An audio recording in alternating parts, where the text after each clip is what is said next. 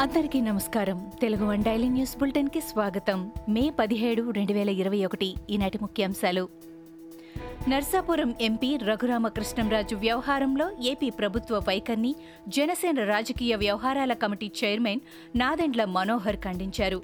ప్రభుత్వ తీరును లోక్సభ స్పీకర్ సుమోటోగా తీసుకొని విచారణకు ఆదేశించాలని అన్నారు. ఎంపీగా రఘురామకుండే హక్కులను ప్రభుత్వం కాలరాసినట్లు తెలుస్తోందని ఆయన ఆగ్రహం వ్యక్తం చేశారు. విచారణ పేరుతో ఎంపీ పట్ల అనుచితంగా వ్యవహరించడం సరికాదని అన్నారు.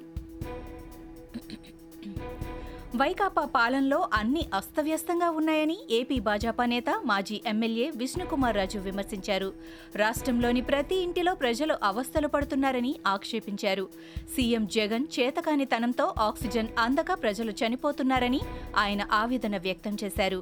సీఎం పదవికి జగన్ రాజీనామా చేసి ఆయన సతీమణి వైఎస్ భారతికి బాధ్యతలు అప్పగిస్తే అప్పుడైనా రాష్ట్రంలో కొంత మార్పు వస్తుందేమో చూద్దామని ఆయన వ్యాఖ్యానించారు.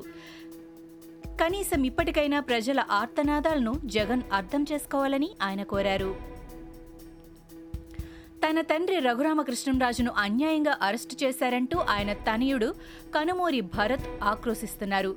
ఈ క్రమంలో భరత్ కేంద్ర హోంశాఖ కార్యదర్శి అజయ్ భల్లాకు పన్నెండు పేజీల సుదీర్ఘ లేఖ రాశారు.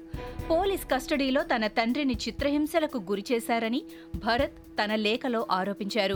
బాధ్యులపై కఠిన చర్యలు తీసుకోవాలని భరత్ కోరారు.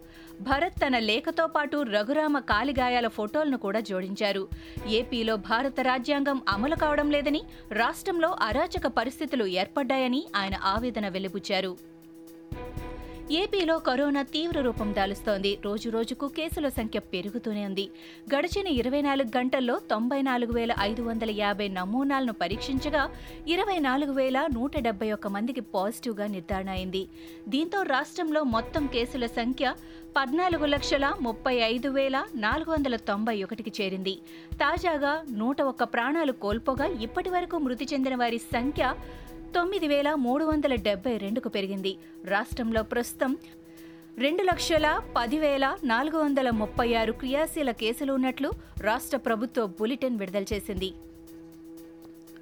ఆంధ్రప్రదేశ్లో ఈ రెండు రోజుల్లో అక్కడక్కడ ఉరుములు మెరుపులతో తేలికపాటి నుంచి ఒక మోస్తారు వర్షాలు కురిసే అవకాశం ఉందని అమరావతి వాతావరణ కేంద్రం సంచాలకులు ఒక ప్రకటనలో తెలిపారు. ఉత్తర కోస్తాంధ్రతో పాటు యానాంలో ఇదే పరిస్థితి ఉంటుందని దక్షిణ కోస్తాంధ్రలో గంటకు ముప్పై నుంచి నలభై కిలోమీటర్ల వేగంతో గాలులు వీస్తాయని తెలిపారు. రాయలసీమ జిల్లాలోనూ ఇలాంటి వాతావరణ పరిస్థితే ఉంటుందని వాతావరణ సంచాలకులు తెలిపారు. తెలంగాణ రాష్ట్రంలో కరోనా కట్టడికి నిధుల కొరత లేదని మంత్రి కేటీఆర్ అన్నారు. కోవిడ్పై పోరుకు అనేక రకాల చర్యలు తీసుకుంటున్నామని వివరించారు. ఇతర రాష్ట్రాల కరోనా బాధితులకు కూడా చికిత్స అందిస్తున్నామని ఆయన చెప్పారు. ఆక్సిజన్ ఔషధాల సరఫరా పెంచాలని కేంద్రాన్ని కోరగా సానుకూలంగా స్పందించిందని మంత్రి అన్నారు.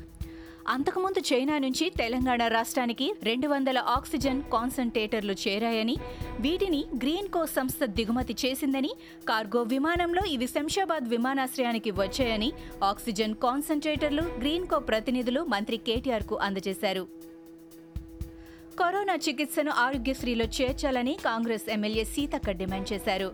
ప్రభుత్వ తీరును నిరసిస్తూ తెలుగు తల్లి ఫ్లైఓవర్ అంబేద్కర్ విగ్రహం వద్ద ఆమె శాంతియుతంగా నిరసన తెలిపారు. అనంతరం అంబేద్కర్ విగ్రహానికి వినతి పత్రం అందజేశారు. రాష్ట్రంలో ఉచిత అంబులెన్స్ సర్వీసులను అందుబాటులోకి తేవాలని ఇళ్ళ వద్దకు వెళ్ళి ప్రభుత్వమే ఉచితంగా వ్యాక్సిన్ వేయించాలని సీతక్క డిమాండ్ చేశారు. కరోనా మృతుల అంత్యక్రియలను ప్రభుత్వమే నిర్వహించాలని ఆమె డిమాండ్ చేశారు.